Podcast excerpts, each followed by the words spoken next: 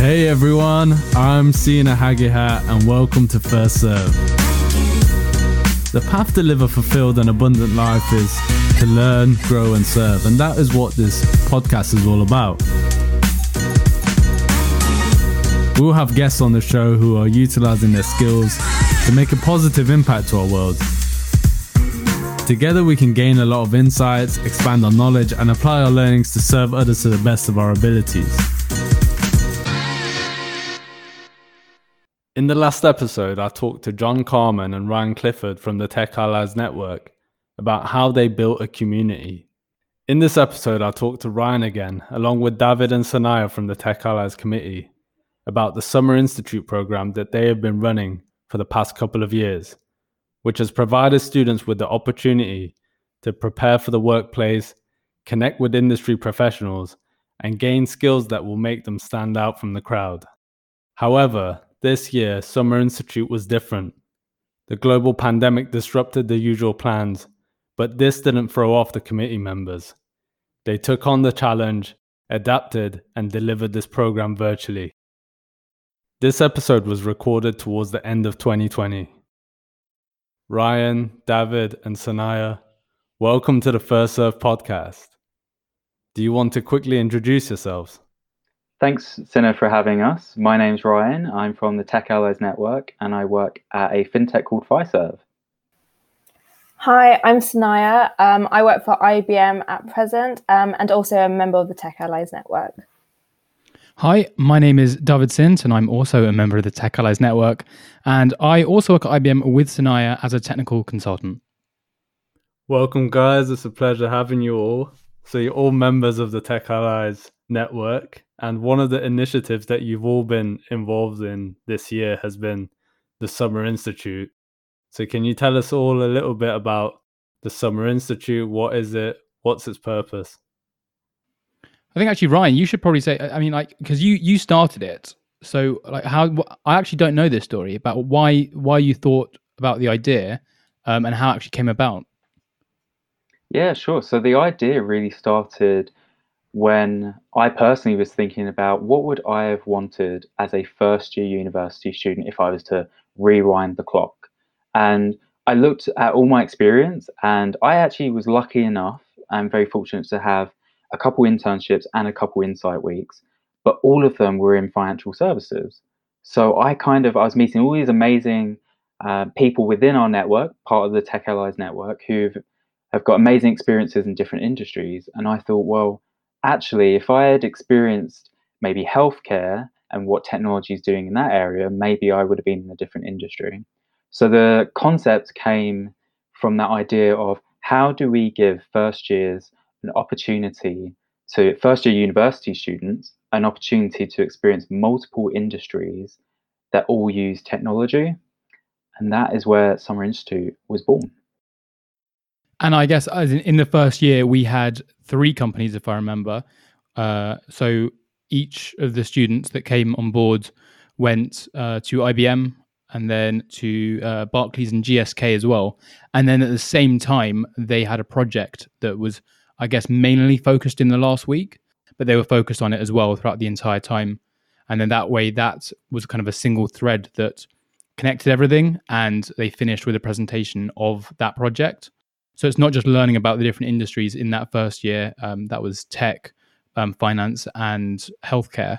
But then they also had to apply that to a, a specific kind of real world problem and present that back to people that they'd met or or um, were from those companies as well. So it was, I think, a really fantastic experience for those for those first years. Yeah, and how has that evolved over the last few years?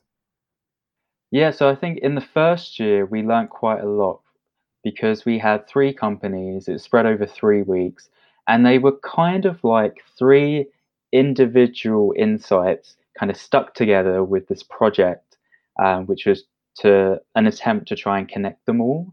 Uh, and I, I'm always critical when I think back of the things that I've done. And I, to be honest, I think David and Sanaya are also critical on themselves. And uh, of you. and of me, yes. Um, and as much as it is a really good program, we thought, you know, we can do even better um, the next year. So we did our first Summer Institute in 2018, and then we did our second one in 2019. And what we did there was we made it two weeks, but increased the number of companies that were involved to, I believe, six companies. And we also gave them a, a more of a focus on the design sprint process. So we took them on a design sprint so we could teach them a lot of practical skills uh, along with some of them industry topics. Um, but it could be a lot more kind of hard hitting and that the the doing stuff. And I, I'm a big believer in learning by doing as opposed to learning by being told. Um, let's make it less of a lecture and more of a, a fun activity. And then along came Summer Institute 2020. And I'll probably pass over to Sanaya and David around how we changed Summer Institute to be completely virtual. And if anything, I think Sanaya had a big part in this with what you, you were doing actually work wise when it came to design sprints. You really influenced some of our, our thinking.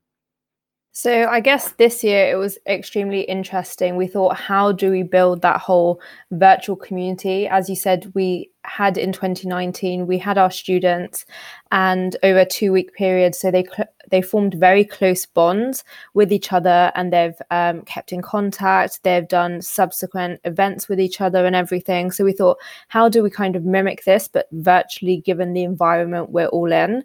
Um, and I think really for us, it's just about giving that opportunity to those to add to their skill set, both technical and those soft skills. And virtually it was a bit harder, but we used a lot of collaboration tools to try and mimic that face to face interaction with them. Um, and actually, I was quite surprised by how well the teams all worked together to form a kind of solution at the end of the one week period. Everything was very jammed for them. But like Ryan said, we didn't want to be in a lecture kind of style week. We wanted them to be able to left be left to their own devices and actually go out, come up with a prototype and a solution and present that back to all of us. So you've been involved in both in-person events and now this year doing Summer Institute virtually. Yeah. So what would you say has been the biggest difference between doing the in-person engagements and the virtual engagements? I think it is really just building that really strong network. We saw last year they'd go out with each other maybe for dinners or drinks after and had that social kind of interaction. And I think they brought that then to the design sprint that they were working in their teams with because they were able to actually get to know each other and work a lot more collaboratively. But we found this year, number one, people were spread across different time zones. So it made it harder to work cohesively together. But also, because you didn't know the person, they're just there for a short period of time. You have no social interaction with them unless you're forced to by us in the Tech Allies Network or something. You don't really get to know them. You don't work. Um, to maybe your best performance or highest performance. So I think we were at a slight loss over there. Um, and we would have loved for them to be introduced to previous years as well. Um, but unfortunately, we couldn't do any of that. There is also the flip side because I agree completely with you that that social side was not as strong as other years. But the flip side is that this year we were able to offer it to significantly more people. And also, some of those people were, like you said, from different time zones, different countries, where historically we'd never have been able to do that. We'd never been able to offer that to, I think, Ryan, how many countries uh, were people uh, were from this year? We had representation from six time zones, and they varied from um, the US all the way through Europe and into APAC as well. So fully global. I don't know how time zones actually work there. We we had a few students who stayed up quite late or quite early, specifically for the program. And how did you reach those different locations? Was it literally through word of mouth, or how did you engage students from different countries and have that global participation? Yeah, so I think before we jump into that, like to set the scene, the Tech Allies Network is a volunteer group. There is no funding, so we don't have any money um, to go and do paid advertising unless it comes from one of our pockets. Yeah, if anyone's um, listening and wants to sponsor Tech Allies Network, give us a shout. But that it presents interesting uh, dynamics, right? Because if you were trying to promote something out to large audiences, you know, you do some social advertising on Twitter and LinkedIn and things like that in certain countries. But what we did was we went through our different partners. So we've partnered with different universities and charities before who have become advocates of the network and share it within their universities. Uh, all of us as committee members also share it to our networks. And what I really found um, very uh, was just astonishing actually this year and very touching was that students from the previous two years were then becoming advocates and sharing it without us even prompting them or even asking. So it's a lot of it is word of mouth. And even last year, I remember talking to a student who came from Leeds and I asked like, oh, we didn't we didn't, you know, target Leeds University. How did you come across the program? And it was just a friend of his in London came across it at a uni that we did target, and he just recommended it to his friend. Um, a call out there, like we would love to target more universities, is just actually having a point of contact. Usually in the unis that we reach out to, we know someone in the careers team or someone has reached out to us and we've just gone, hey, we're doing this program. Do you mind sending out an email? And that's how I, I think most of the students heard about us. And how many applicants did you have this year? You're putting me on the spot, but we had this year, it was over 300, which in comparison, like, it was a massive spike uh, in applications. And I think actually what I love about us doing it virtually this year was the fact that it breaks down some of the barriers that we would typically have. So, previous two years, we ran it in London. So, obviously, there's a restriction there of being able to travel into London or the ability to stay in London for the, the period of time. Doing it virtually, we had people, as, as we said, all around the world, but it, actually people from different circumstances. So, my favorite, and I, I will use her name, at least the first name, is Maureen, who is amazing because she works part time, she's studying full time, and she also has two kids. And when I spoke to her after the program, she was saying that if this wasn't virtual, she wouldn't have been able to take part because for her to organize childcare, she would need to know months in advance um, if she was to actually travel down to London. So I love that we were able to make it more inclusive this year. And I think it was really great with everything going on in the world right now. A lot of people and sh- students especially lost out on placements summer internships maybe graduate roles or jobs that they were promised that got deferred etc so we were able to provide something where they could still gain some experience to put on their cv for when things do start to reopen etc that they've used their time productively they've learned something and they've furthered their skill set and their professional and personal development. That actually just reminds me what changed this year was we opened it up to anyone from any degree at any point of the year. So they didn't have to be just first years, they could be, you know, second years, penultimate years. They could have just graduated as well. Actually, this year, we actually had someone who's literally was just about to start university, so was finishing off A levels. And the reason why they got in was because I don't think any of us really spotted the fact that they weren't studying. They the way they spoke about it was like they had already started. Um, but I really like the idea of someone who's being proactive and finding opportunities. Because if I was an 18 year old, and I remember being 18, I didn't find these opportunities that easily. Um, so I really commended that person for finding it, applying, even though they didn't quite meet the criteria. I guess loosely they did. Um, so we accepted them because we thought, you know, we liked their ambition. I think also it's really interesting when we think to the future about how we're going to be doing it in future years, which we certainly hope to do, where we've had some of these advantages from it being virtual and also some disadvantages and how we would harmonize that. I mean, maybe would we do it kind of a, a, couple of days in person for those that can, and then for the rest of it, it would be virtual. And I think actually that matches up very much with how the workplace is turning anyway where you actually do have some people that just won't be in your office. They might be around the world, and uh, and and yet you still work with them, even if you can go into some other groups within the office. Um, and and so you we might be able to do some of these kind of hybrid approaches that we hadn't necessarily considered before because you know when you get some disruption like this then you do learn some things and and you can actually you know um, harmonize and bring bring the, the best of both worlds what's really interesting with summer institute is it's a weird dynamic of we want to give them a reflection an accurate reflection of what it's like to be in the world of work um, so our expectations are high we expect them to be on time and we expect them to be professional etc like that but also uh, at least I can speak for myself, and I, I say equally for David and Sanaya and the rest of the committee members, were also quite personable. So they end up making friends with us, uh, and we we stay in touch. So it's a weird dynamic of treating us professionally, but also there's that personal kind of safe zone, in that if they do make a mistake, we feel comfortable enough to go, do you know what?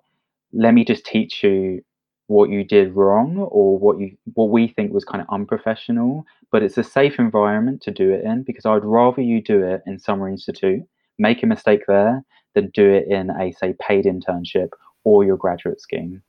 So it's a weird dynamic of we want them to be professional but if they do slip up don't worry we're a cool bunch of people. Although sanaya may have a different opinion because you're harsher than me. No, I no, I completely agree with what you said, and I think for them, this we are maybe their first professional in a particular tech industry or whatever that they've been able to network with, get to know, and I had a lot of students from the summer internship actually follow up, and I reviewed. I think I reviewed at the end of it like twenty three CVs um, of students who want to use this experience to learn and then apply elsewhere and further themselves. So it was just having that point of contact in the industry, therefore, some informal kind of mentoring as well to help guide them through their career path, number one, and number two, how to get onto that career path. And I think because a lot of us we're, we're still quite junior maybe in some of our roles or we didn't leave university too long ago, they feel that they can approach us and actually relate to us a lot more than those who had been in industry for maybe 25, 30 years.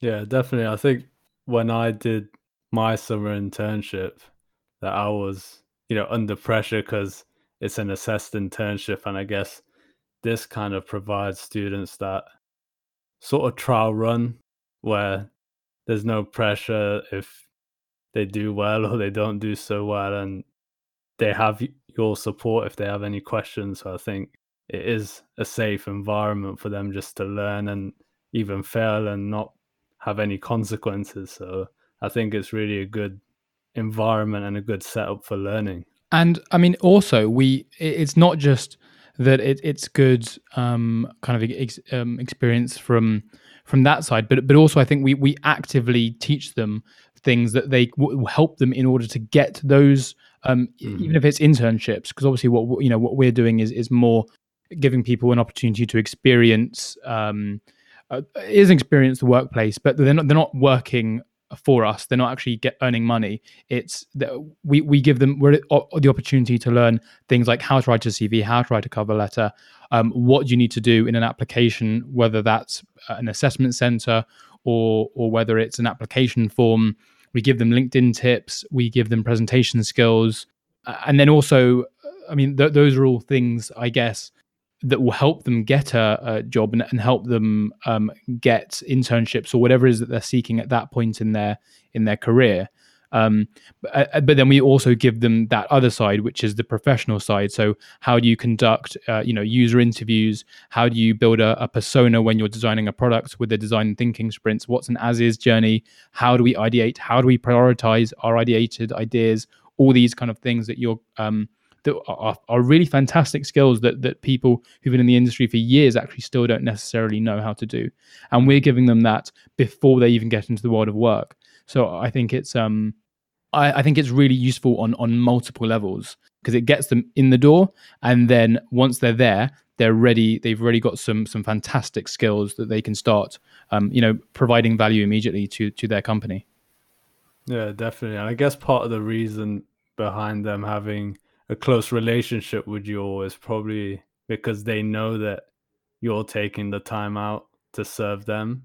So I think that makes a big difference. That you know you're doing it purely for their learning out of the goodness of our hearts. I just want to pick up on one thing that you said, Sina, which is true, but I also think is wrong. Um, so the the fact, and I'll explain it. So the point you said about there's no consequences, and like yes, that's true in a way, but Yeah. if I always look at any opportunity as actually, you know, being part of Summer Institute, you are making an impression on the people, the the other students, but also the people running the program. So you, Mhm. there are some consequences. Yeah, so, yeah, for example, uh, if you turn up late to the program, and we've had this before, where someone kind of consistently turn up late each day, and like David would message me and me- message me going, "He's late again." Um, that you know that sets a bad impression in in our heads, and you know at some point, some of us in our committee member, uh, some of our committee members already hiring for roles.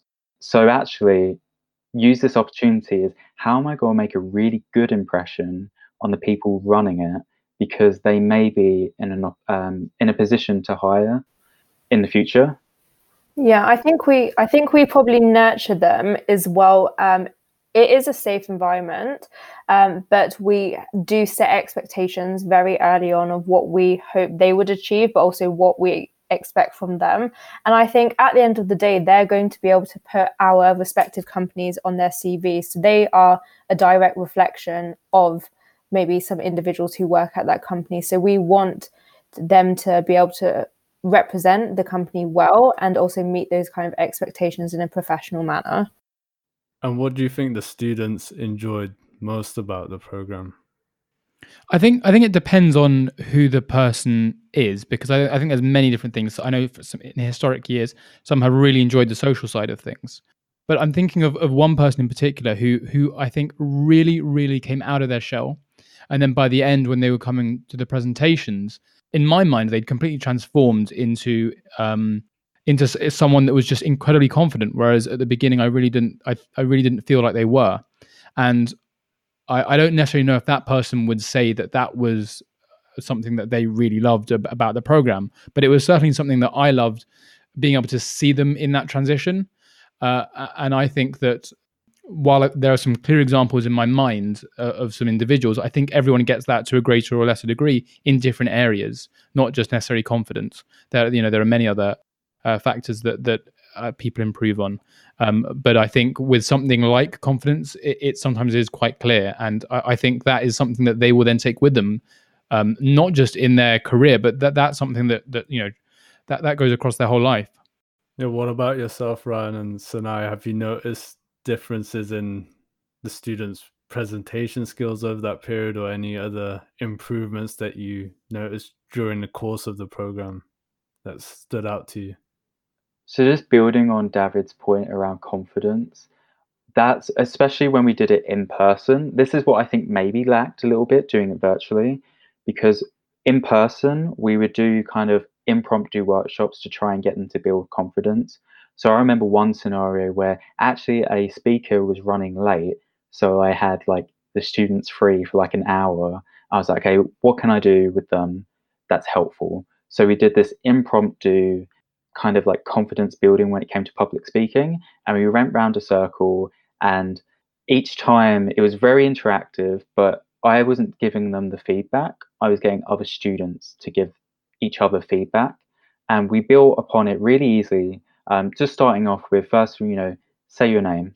And then I would turn around like, why are you sat down? Like, try, stand up, own your space, say your name again. And then we would expand it and say, okay, say your name and, you know, tell us one thing that you're interested in uh, or one thing you're passionate about. And we went round and we gave feedback each time. And there was a moment where one student, when they they spoke about their passion around football, and another student commented and said, I hate football, but what you just said there made me excited about it. And it's because he just learned how to say it really passionately Mm. that it got the other you know other people in the group excited about it so i love that moment it kind of sticks in my head No, I completely agree. I think so. Us as committee members, we all review their video applications, and there are some individuals who are you can tell a bit more subdued maybe not as confident but we think you know what this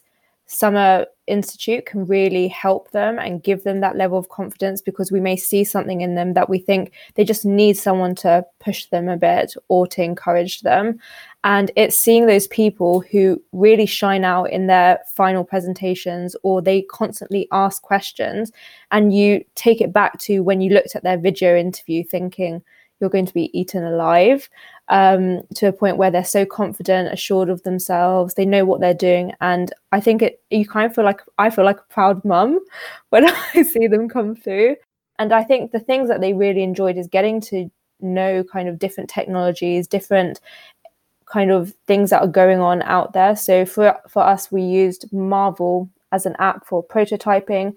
I don't think a lot of them would have had experience with that unless they'd come on the Summer Institute or things to collaborate with, like Mural, etc. Like this, I think it's getting exposed to different technologies, collaboration tools, etc. This early on in your career and your kind of education is something really great for them to have.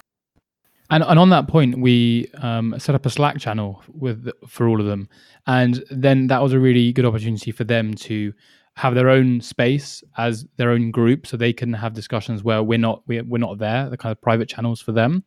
But then we also had you know a general channel where we could provide information to them and and a daily challenge channel where we could actually see some creativity.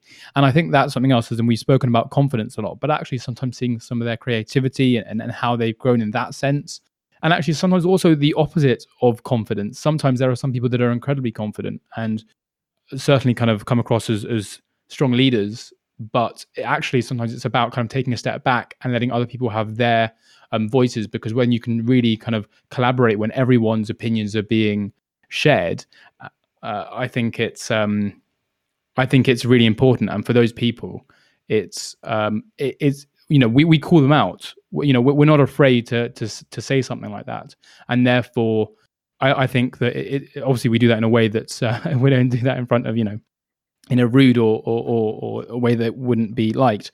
But it, it, it's about making sure that that everyone, no matter where they're at, they can grow in their own way. I think it's about being constructive for them to succeed. At the end of the day, we're all here because we want to help them. We want to further their kind of knowledge, their skill set, and everything like that. So they they get out of it what they put into it, and we're there to just guide and nurture them. We're not here to teach them we're here to literally just act as kind of a guidance for them.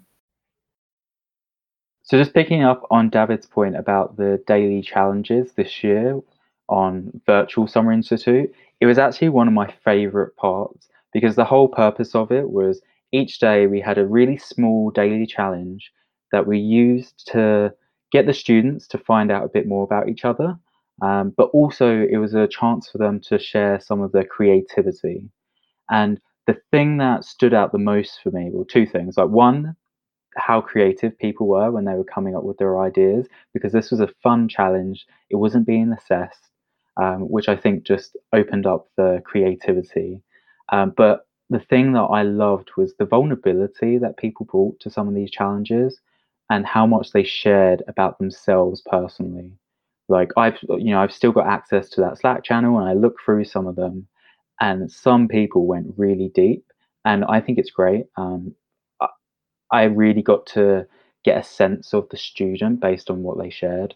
So, daily challenges, doing it virtually this year, like it was a new layer. Where we've never had vulnerability like that shared in any of the physical um, physical summer institutes that we've done, which is actually quite surprising. You would think that you would get that on the physical summer institute and not the virtual, but yeah, uh, and the second point actually on creativity was something that we were really looking for when we were deciding who was going to come on the program. You know, we really looked at who do we think has potential that we can nurture.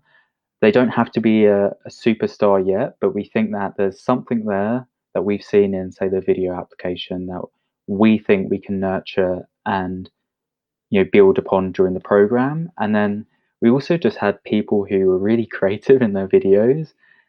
And I love that personally. Uh, I would say maybe David and I, you maybe had more of a critical eye. I'm a bit of a softie sometimes. If someone does something very creative, Yes, that's me, that, that's me done. well, I mean, but also actually on, on that interview point, like um, I know we, we, split them up between the committee members, but then also, uh, you know, to, to make sure that it was balanced, Ryan, you actually um, read through and, and watched every single submission. Is that right? Yeah, so it's an interesting one. We wanted to have some moderation. So it's a mixture of me going through as many videos as possible. I didn't get through all of them um, because there were like uh, an awful lot, but every video got looked at by at least two people because if I didn't cover it, someone else second um, reviewed it. And just in terms of feedback and giving the students feedback, how did they perceive it? Because I can imagine they haven't received that sort of feedback from their lecturers. But how did they perceive the feedback that you gave them? I know Sanaya's got a good story on this. Uh, I, so I think they they really loved this kind of element because, like we kind of said, they're not being graded on it. It's just individual feedback. And one thing I think lacked maybe this year is we as like the tutorial leaders etc didn't get to know the individuals as much so we couldn't give them personalized feedback as much as in previous years where we would have liked to because they had during their breaks, for instance, they'd come and talk to us individually. But I was reviewing um, a CV after the Summer Institute, and one of the students actually said that I gave way more feedback to them than they had actually been given by their student advisory kind of at university for careers. Um, and that person getting paid essentially to do that job to give them feedback based on their CV and everything. And I was able to give them more feedback and help them longer term. So I think they really liked the fact that you know what we didn't take on too many students so we could get still spend time with them give them that kind of personalized feedback would we have liked to give more definitely but i guess that's maybe a constraint of taking on the students virtually this year I think also that there is that good opportunity to, for them to to provide feedback to each other as well, and where we can do some of these these playbacks where the groups can kind of say, some of their thoughts and what they've come up with, um, and then other people um, from from other groups can can have their say. Um, and I think when it when it comes to feedback, usually the way, at least I know that that um, I do it, is, is usually in the in the form of kind of what has gone well, so the positives, but then instead of framing it as negatives, we can say things like even better if. Um, what would be even better if? You know if, if they did this then that would be better. And then that way it's much more of a constructive way of saying it. And that way you, there's a clear path to improve uh, rather than focusing on a negative. Um, and there's you know other frameworks like that that that you can give feedback in so that there's it's a growth path rather than a critical you're wrong path I think if I just pick up on the the feedback question, uh, I've seen it happen different ways, both physically and virtually. So if I think about last year in 2019 when we did it, I, I lose track of my years actually. I, it was last year, 2019, where it's physical. Uh, when I had one particular student who came up to me saying like, you know, I'm having real issues in the group. Um, they're not taking feedback, blah blah blah. This is how I'm feeling. So instead of, I guess, me going and necessarily dealing with that individual, we was like, well, let's have a group session. Let's see how we can mediate this as a group because you need to learn the skill. Like if you're not working well with another team member, you need to know how to deal with that. Um, you can't just rely on someone to swoop in and fix it. So that was quite good. And I remember when we were doing, even when it came to brainstorming and just when there were little conflicts here and there with where they should take their idea, uh, you know, us as committee members could come in, they, we could step in and help facilitate the discussion, not tell them whether an idea is good or bad, but get them to come up with an agreed decision, um, or at least majority decision. And then if I think about the virtual world of giving feedback, at the end of this year's program, because we acknowledge that not everyone got the kind of ad hoc one-to-ones that you get when you, you know you finish up a day every student had the opportunity to have a, a one-to-one after the program um, not all of them took it up and that's fine but the ones who did that was the opportunity for I, I joined many of them and said you know, just here's some feedback on, you know, what really stood out from me, uh, from yourself. Um, and then, as David said, also, how do you give kind of constructive feedback? And what was interesting is there was one student that I really wanted to talk to who didn't book in a session, but I, I messaged them saying, "Hey, just wanted to check if you, you know, you wanted this one to one. I have some slots available." And eventually got her on the phone. And the reason why I wanted to talk to her was because I was so impressed with her in throughout the entire program that I wanted to talk to her. But in her head, when she received the message from me saying, "Oh, you haven't booked in," blah blah blah, she started worrying about what have I done wrong? Like, why does he want to speak to me? And like, she told me this on the like on the call, and I was like, it was the complete opposite. It wasn't that you done anything wrong. It's the fact that you really stood out. So I actually gave her that feedback, and I'm like, you need to shift your mindset in a way to not always think negative and think, you know, what have I done well? Oh, Ryan wants to speak to me. I wonder what it is, and get excited because it was an exciting moment. And what would you say have been your biggest learnings throughout this process?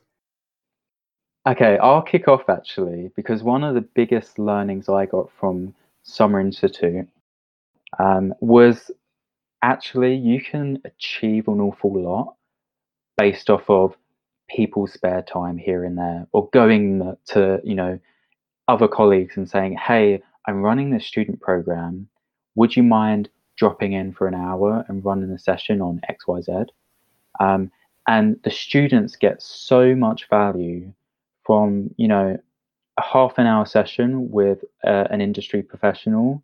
And for that industry professional they probably think like what have i got to offer? But to a student it's massive. And i've seen this actually change um, people's trajectories when it comes to their careers and lives. Um, i've run sessions before where a someone who used to work in a branch came to a head office of the bank and literally looked out from the top floor of a, a building in Canary Wharf after a day of a couple workshops. He just came and joined a couple like design thinking workshops, like nothing massive, you know. We were doing these anyway. He just sat in the room and took part a little bit. And he messaged me after saying, when I was on level 30 of this big building Canary Wharf, I thought to myself that I can't go back to the job I was just doing after seeing all of these amazing things. And that actually inspired him to go on and look at a degree apprenticeship. And I, it's like that whole entire story it was like it barely took anything out of my day but for him it's literally changed the trajectory of his career and potential life so very deep there and a little bit off of summer institute but also similar because summer institute is just a bunch of professionals giving up their time I think the biggest thing I probably learned is just how much you can achieve in a week. If you look at how long it takes to come up with a problem, ideate a solution, actually prototype that solution, and then present it back, in the real world, it doesn't take a week, it takes far longer. Um, and for our students to be able to be as committed doing all of this whilst maybe getting industry talks or skills workshops as well and for them to have five days so a working week to actually go through this whole process. And i'm constantly astounded sometimes by some of the presentations and solutions at the end. There are maybe one or two here and there that really stand out and you think this is great this is a really viable solution and if you had told anyone else externally they've done all of this right from having nothing on the drawing board to having this in five days, a lot of people wouldn't actually believe you. So I think that's the thing that I've learned the most, like how quickly we can turn something around. I think for me, it's about um, I think it's about the, the kind of the ability to give back and actually Uh, uh, maybe this is echoing a bit what Ryan is saying, but actually in order to be able to give back, you don't have to be an expert. It's almost like, you know, if, if you want to be a piano teacher, you only need to be one lesson ahead of the student. And it's it's not actually that far off the truth. Uh, is you know, th- th- I, I'm reminded of a quote. I think it's Maya Angelou, and I might be saying that name wrong, but it's it's something along the lines of when you learn, uh, teach, when you get, give. And I, I, don't think that that is a um, it, it, it's not saying that when you get to a stage at that point. No, it's when you've learned something at that point you you have the ability then to teach. And actually, you don't have to be an expert. Uh, in in my first year of, or in the first year actually of doing the Summer Institute, I'd never done a design thinking workshop. I'd never led one. I'd never been in one. I learned the skills in order to be able to to be able to deliver it and to teach it, and gave it to them. And none of them ever knew that I'd never done that. And actually, that the fact of the matter, you know, that they thought I'd probably been doing it for for for uh, months or years, and in fact, there were other facilitators there as well who were helping me who didn't realize that was my first time. And actually, it, it's a it, it is about that confidence, but it's it's also about the way you get that confidence is simply by taking a deep breath and faking it. Because the reality is is that you know nobody knows what you don't know. Um, especially when they are not familiar with the subject. And so therefore you all you need to know is again, it's that one lesson ahead. You need to know enough to be able to teach it. And actually it is not um, you know, it, it's still it's still genuine because you are still, you know, you have to be confident in the fact that what you are telling them is is true. I'm not saying make it up, but the confidence part certainly make it up. And Sanaya is now holding up a, a post-it note saying "fake it till you make it," but but it definitely is. And actually, this is kind of what we teach um, as part of the presentation skills sessions that we have.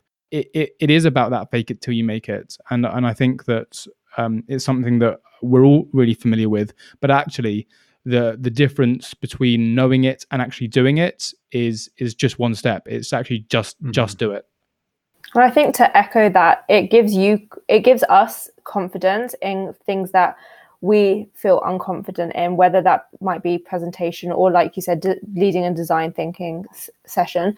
And also, it's different from our day job as well. So it might be we don't do maybe leading design thinking sessions or run skills workshops. I did last year how to do a chatbot how to create a chatbot. I don't do that in my day to day job, but I quickly picked up the skills and put it into practice. And it's nice to have something that I've been able to give back to the Summer Institute, but also it's a skill that is added to kind of my bank now that and I know that I have that and I can utilize that in my career and my job on a daily basis as well. Yeah, just going back to David's point around we don't have to be the experts, we only have to be a step ahead in order to give back. And I think the way society is right now is that we tend to feel that people have to be experts or they have to have that blue verified tick on Instagram for us to consume information and that you know people like us can actually provide value to to people. So i think it's a strange dynamic where the way people consume information is that you know you need to be a ceo or really high up in a company in order to to listen to that person. And I think things like the Summer Institute provide people like us a platform to give back and it's also taken on well by by students but i think sadly in society as a whole it's not like that. I don't know if you have any views on on that. I mean i, I actually completely agree. Oh, it just made me reflect on the people who have had an impact on my career and my learnings. And a lot of the people were not in massive job titles, or there would there would be people that you wouldn't know, or within the company people wouldn't know of them. Mm. But the reason why they stood out was because they was at a, they were able to give me enough time. They resonated with what I was going through, and that made a profound impact. Mm. As opposed to oh, the CEO or the managing director is my mentor mm-hmm. and gives me yeah. an hour a month. Like, actually, forget that. I would love, even if it was just say my line manager, an hour a month instead of talking about work, sits me on the side and we talk about, okay, we're not going to talk about anything work related. It's all going to be about your personal development. And that can be in any area. And I actually had that in my first job. Um, you know, once a month, we had a catch up we didn't speak about any of the work initiatives. And it's more about what do I want to learn. So if I had turned around and said, you know, I want to learn chatbots and I wasn't doing that for my role, my manager was there going, okay, how do I help you do this? Who do I introduce you to? How do I hold you accountable? So next month, I can follow up and be like, you said you wanted to learn chatbots. What have you done? Because sometimes you need that I don't know if it's necessarily a firm hand, but just someone who can keep you accountable. Yeah, I think the key difference is the time they give you and the engagement they give you whilst they're giving you their their time. I think that's the, the key difference between you know those people with millions of followers and someone who's who's genuine and gives you that time and engagement. No, I, I completely agree with what you said. And I think we're all guilty of it. We lose some sort of element of confidence because you think, I'm not a subject matter expert in this particular area. So, what will someone gain from me telling them this? They can go on, go online, find resources. But it's like when students say, Oh, I did maybe air cadets. Um, but it's not on their CV because they don't think it's a relevant experience. Every piece of knowledge that you have, some is more than maybe the next person. So I think you have to remember you don't have to be a subject matter expert on something. You just need to know a lot of a bit of information that you feel comfortable to maybe run a session or share with other people. And if they come out learning one thing new, they've gained something from your session. Just to just as you said that, I realized that we all went, I completely agree, I agree, I agree. And I'm like, are we in an echo chamber here? And I have one thing that I maybe disagree on is I agree with the principle of, you know, you don't need to be an SME on something, but you also need to be humble in some senses. So I know people, I've seen people who have gone and, you know, they're maybe one step ahead and they've kind of pretended to be this SME. And um, it actually is very transparent when they're not. And they even put it in their CV and you read the CV and you just kind of go, I, I don't think that's true. An example may be that, you know, you've created this amazing idea and you've like pre-sold it to like 10 clients and it's like, okay, as soon as that, that sounds really interesting. I'm going to dig into that, uh, whether you're an interviewer or just someone who's interested in it. And then when you dig into it, you need to be able to back up your points. Uh, and I've seen people who have been able to back it up. I've seen people who have quickly, you know, fallen down on that when they've been questioned and not necessarily interrogated, but yes, interrogated. So I guess the point that I disagree on is, or uh, not even disagree on, is be humble as well in what you do and what you don't know. Yeah, definitely. I think that it, it, it's definitely about that. Um, you know, if, if it's something about something factual, I think that's something maybe different to something like a framework of working. And, I, and I, definitely it has to depend on the context. But if it's something like here's a framework for design thinking that is is a lot less factual. It's about here is a certain way of doing things. And uh, th- there's there's not so much a right or wrong with that. Whereas you know potentially if someone had asked Sanaya something that she didn't know for chatbots obviously that's going to be something that is you know you're, you're building the chatbot. Either you know it works or it doesn't work. And that either is the way you do it or, or it's not.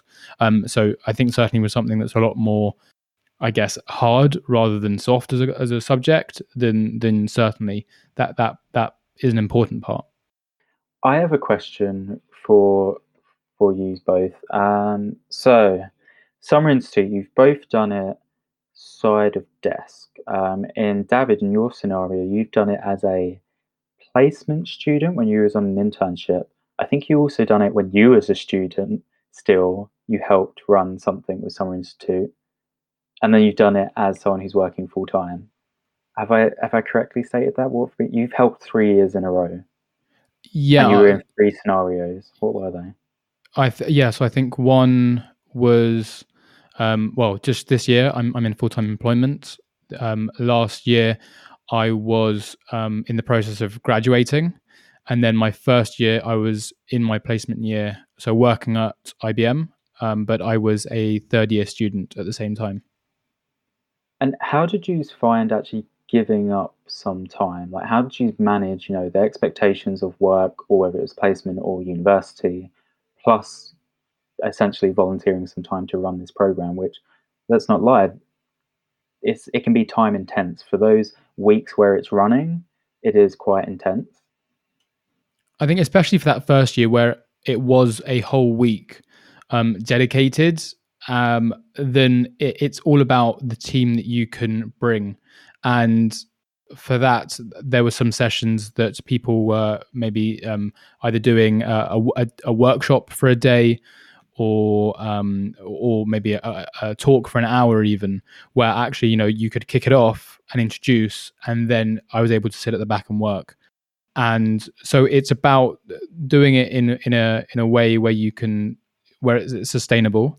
But of course, you need to keep your stakeholders on board, and you need to, you know, if, if you've got your line manager and you're accountable to them, I, I think I've always been lucky that I'm I'm, I'm I don't need to do a certain amount of hours in the day. Well, it can be lucky or unlucky, but um, it, it's really about the the actual workload. So you know, if if I finished at three, not to be fair that it's ever happened, but but you know, if I had, or if I was even blocked, you know, if I was blocked and I, and I, couldn't do any more that day, I would have no qualms in in just stopping because I know other days, you know, sometimes I, I work a lot later, and it, it, you know it averages out. So so I don't um, you know, as long as you're you're balancing your workload properly, then I, I've never had managers that mind. And I, I you know, you, you know your your own position and whether you can do it, and uh, the parts that you know you won't be able to do it, you you bring other people on board, and and request help. Yeah, I think this comes in two stages for me. I think I'm very fortunate. I work for a company that encourages you giving back to communities, whether that be internally or externally.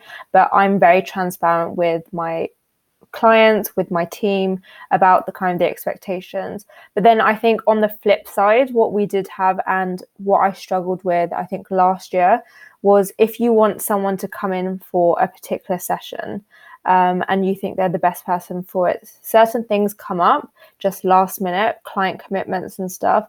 And I think for me, it was when someone dropped out last minute. And obviously, because this is you're doing it in your work time, and not all clients are as acceptable to this that you're giving you're taking time out of your day a lot of people would not run particular sessions so a lot of ownership came onto myself and other kind of tutorial session leaders, etc., in the Tech Allies committee. So we picked up a lot of things when client commitments meant that external people couldn't commit.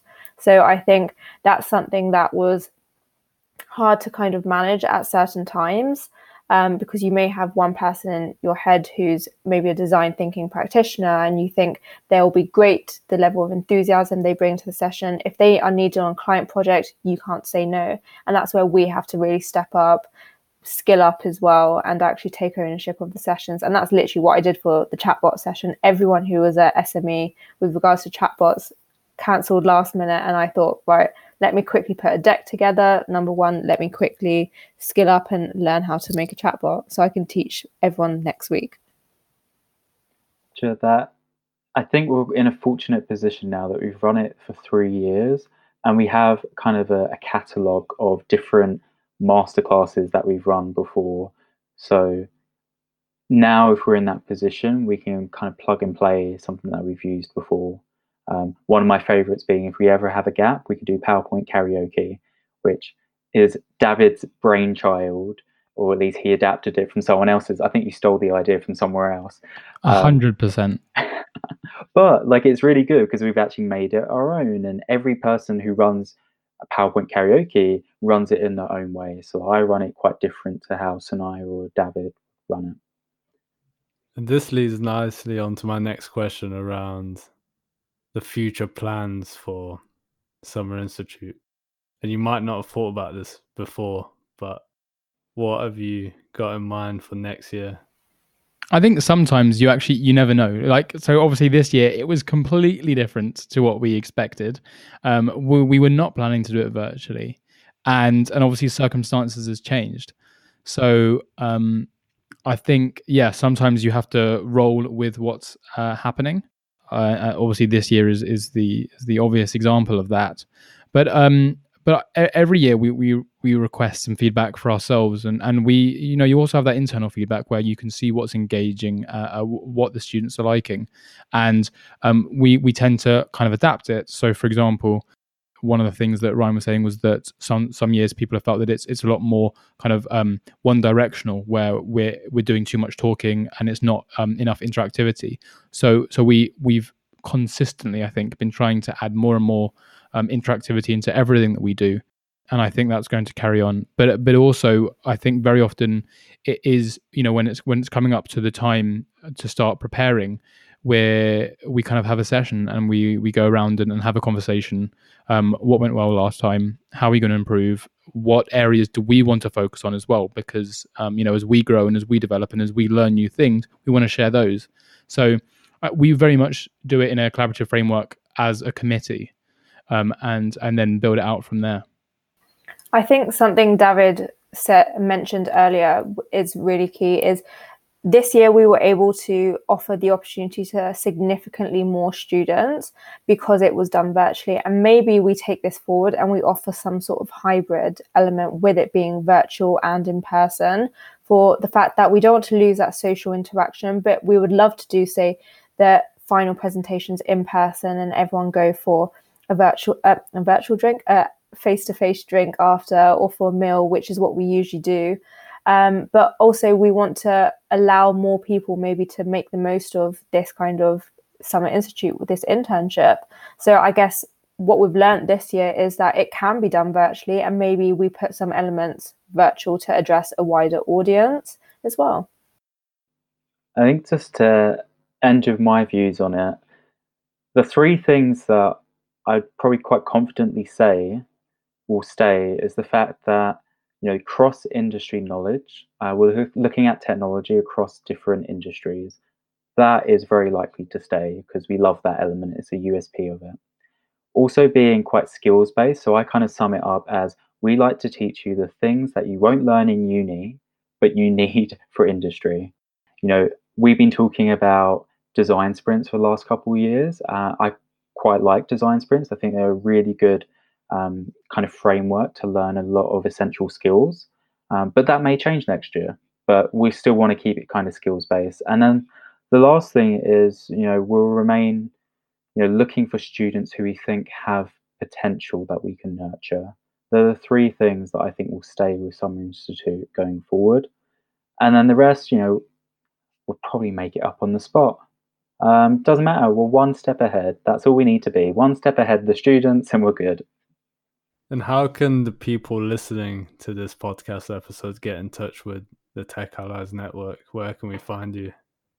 Yeah, so there's a few different channels. You've got the website www.techalliesnetwork.org. You've got our social medias. We're on you know, Twitter, LinkedIn, Facebook, Instagram, Tech Allies Network. Uh, but more importantly, you can actually reach out to committee members. I think that's one of the best ways of actually getting in touch with us. So you can find our entire committee on the website, uh, and LinkedIn's a good avenue to reach out to us um, because personally, I love these little messages when someone has a question and they like a particular industry and they want to ask us something. I'm sure David and I would agree with being approached. Definitely. I mean, uh, I find that one of the things that we teach when it comes to LinkedIn is to always leave a message. You know, don't just um, uh, don't just add a random cold connection, but actually say who you are, how you how you know whoever you're connecting with, and, and, if you do have a question, then the question. But um, otherwise, if it's just kind of a, a cold connection request, then sometimes uh, that's not necessarily going to be accepted. But if you say kind of who you are and and how you you found out about us, then then we're always very receptive to that. Yeah, complete, completely agree. I'll make sure I leave all the information in the show notes any final words of wisdom for our listeners? Well, I mean, so, you know, I guess if I've turned that question around, what do you think was the key takeaway from us? Like, as in, if, if there was one thing that you think that one of us said or, or all of us have collectively said that you thought, actually, you know what, that, that's a viewpoint I hadn't considered or or something that you thought was um, uh, special or something like that? What, was was there anything? Maybe I'm just uh, That's not, maybe there was nothing. Yeah, there was nothing. no, no, I think I think the key message for me is that uh, it sounds weird. It's just like you're you're all like giving back everything that you've learned in order to make people's lives better and to have a better experience. So I think part of it is all is down to maybe a little bit around and I discussed it with Ryan on the last episode was maybe part of the reason we do a lot of these things is maybe we felt we could have done with these things when we were going through university. Like we probably didn't have, we didn't have a summer institute. Well, I didn't when I was at at uni. We didn't have all the Tech Allies network set up, and I think that engagement with other students who have gone through that that career path that engagement was missing. So i think building that community around you know what people can relate to is more relatable talking to to us rather than i don't know more senior people or people that haven't been through that journey. I think that's what the key message is for me but I, I, think actually that, that reminds me of, of something that, that is a bit more profound that, that it doesn't come from me, but it, reminds me of a quote which is like, um, "If I'm not for myself, then who will be for me? If I'm only for myself, then who am I? And if not now, when?" And I think that it, it kind of summarizes I think a, a, a bit to, to, kind of what you're saying, where actually um, the importance of giving back but the fact of the matter is that starts now. You know you can do something right now. You have some knowledge right now that you can start to give back and help other people with and everyone has that. So maybe a message to the listeners is is to think what is your thing and how are you right now going to start giving that back? What the tech allies network have done over the last couple of years with summer institute is incredible. They adapted the way in which they delivered the program and made the best use out of the situation, which restricted them from running face to face sessions. As a result, they actually increased their global presence and application numbers since going virtual. The Tech Allies Committee are truly dedicated to helping students not only prepare for the workplace, but to excel in it. The knowledge you gain from the Summer Institute through various masterclasses, challenges, and hands on activities ran by the committee members from different companies is invaluable. What Ryan, David, and Sanaya have clearly demonstrated is their eagerness and passion to give back to the community, and witnessing the growth of students and their appreciation for the initiative is what keeps them motivated to keep this going. If you're around this summer and you are a university student interested in tech or know someone that is, sign up for the Summer Institute this summer. Applications are open until the 30th of June, and I will leave a link to the application form in the show notes. If you enjoyed this podcast, please hit subscribe so you can get a notification when a new episode is released. Also, share it with your friends and family or whoever you think would be interested in this episode. I would really appreciate it if you left a review on Apple Podcasts, Spotify, Stitcher, or wherever you listen to your podcast.